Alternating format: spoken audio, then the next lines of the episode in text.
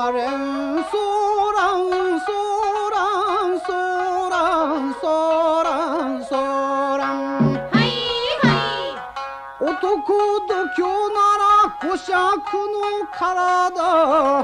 どんと乗り出せ波の上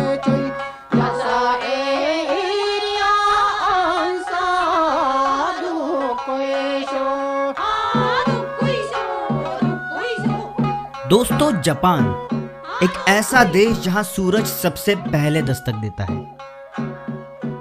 दुनिया के सबसे यूनिक कल्चर्स में से एक।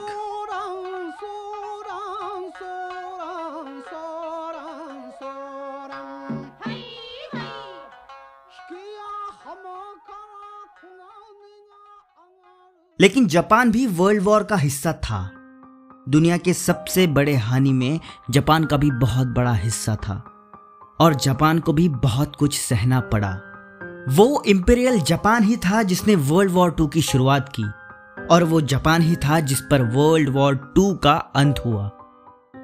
खैर, वर्ल्ड वॉर टू की कहानी नेक्स्ट सीज़न में शुरू होगी।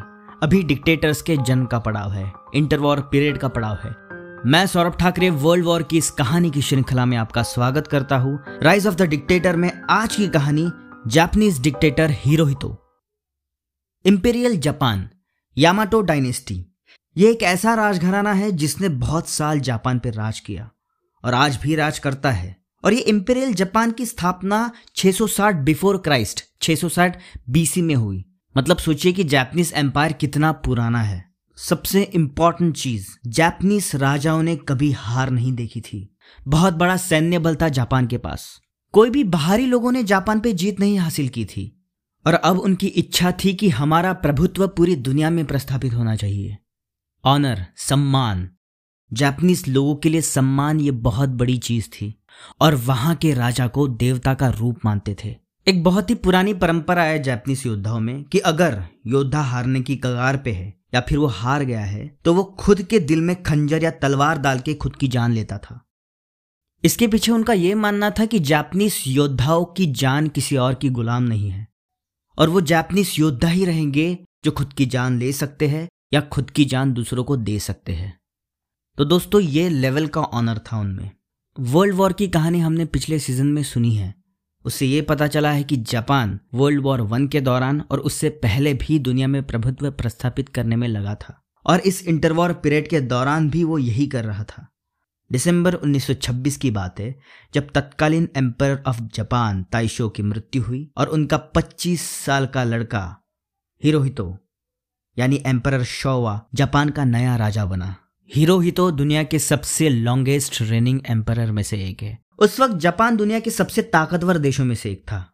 तीसरी ताकतवर नेवी थी, नौवीं सबसे बड़ी इकोनॉमी थी और हार का स्वरूप कभी देखा नहीं था। दोस्तों हिरोहितो जिनका नाम एम्पर शोवा भी था, उनका जन्म 1901 में टोक्यो में हुआ। 1924 1924 में उनकी शादी हुई प्रिंसेस नागाको के साथ और एक 25 साल का यंग लड़का जापान का एम्पर बना। उस वक्त देश एक आर्थिक मंदी से जूझ रहा था। कहा जाता है कि जापान के तत्कालीन प्राइम मिनिस्टर इनुका सुयोशी की हत्या भी हिरोहितो ने करवाई थी और पूरा कंट्रोल अपने हाथ में लिया था। उसके बाद जापान ने वो किया जो नहीं करना चाहिए था। जापान ने चाइना के साथ युद्ध की शुरुआत की और 1931 को जापान ने चाइना पे अटैक कर मैंक्यूरिया प्रांत हत्या लिया और वहाँ पे एक पपेट गवर्नमेंट एस्टेब्लिश कर लिया। दोस्तों, पपेट गवर्नमेंट ये रहता है कि वहाँ पे जो भी प्रेसिडेंट या प्राइम मिनिस्टर उस देश का रहेगा, वो सब जिसने वो प्रांत जीता है उसकी सुनेगा। मतलब कि वो पपेट गवर्नमेंट पूरी तरह से हिरोहितों की सुनती थी। अब कुछ लोगों का यह भी कहना था कि हिरोहितों ने ऑर्डर नहीं दिया और कुछ लोगों का यह भी कहना था कि हिरोहितो एम्पर शोवा उनके आसपास के जो मिनिस्टर्स है, उनके इन्फ्लुएंस में आ गए थे। कुछ डिक्टेटर्स ऐसे रहते हैं कि खुद चार्ज लेते हैं, लेकिन कुछ डिक्टेटर्स ऐसे रहते हैं जो दूसरे लोगों के इन्फ्लुएंस में आते हैं। और ये जो दूसरा एम्पायर रहता है, वो बहुत खतरनाक रहता है, क्योंकि वो उसके मन से डिसीजंस नहीं लेता। वो लोगों के इन्फ्लुएंस में आके डिसीजंस लेता है। और इसी बीच हीरोहितो ने एक बहुत बड़ा डिसीज़न लिया। हीरोहितो ने तत्कालीन लीडर हिदेकी तोजो को प्राइम मिनिस्टर बना दिया। इटली, जर्मनी के साथ मैत्री करार कर दिया। लेकिन हिदे की तोजो के कंधे पर हिरोहितो ने बंदूक रखी और वर्ल्ड वॉर की गोली चलाई। जापान के साथ बाद में क्या हुआ? वर्ल्ड वॉर टू के दौरान क्या हुआ? क्या हुआ हिरोशिमा और नागासाकी में? ये जानेंगे अगले एपिसोड्स में। दोस्तों, ये था राइज ऑफ़ द डिक्टेटर का आज का एपिसोड। दोस्तों, हमने मिसोलिनी पे बात की जोसेफ स्टालिन पे बात की, हिरोहितो पे बात की। और ऐसे बहुत सारे डिक्टेटर्स थे। लेकिन इनसे बढ़कर भी एक डिक्टेटर था, जिसने सभी नैतिकता की चरम सीमा पार कर दी थी। जिसने एक ऐसा विचार दुनिया के सामने रखा, जिसने वर्ल्ड वॉर टू की नींव रखी। उस विचार का नाम था नाजी विचार। और उस डिक्टेटर का नाम था एडोल्फ हिटलर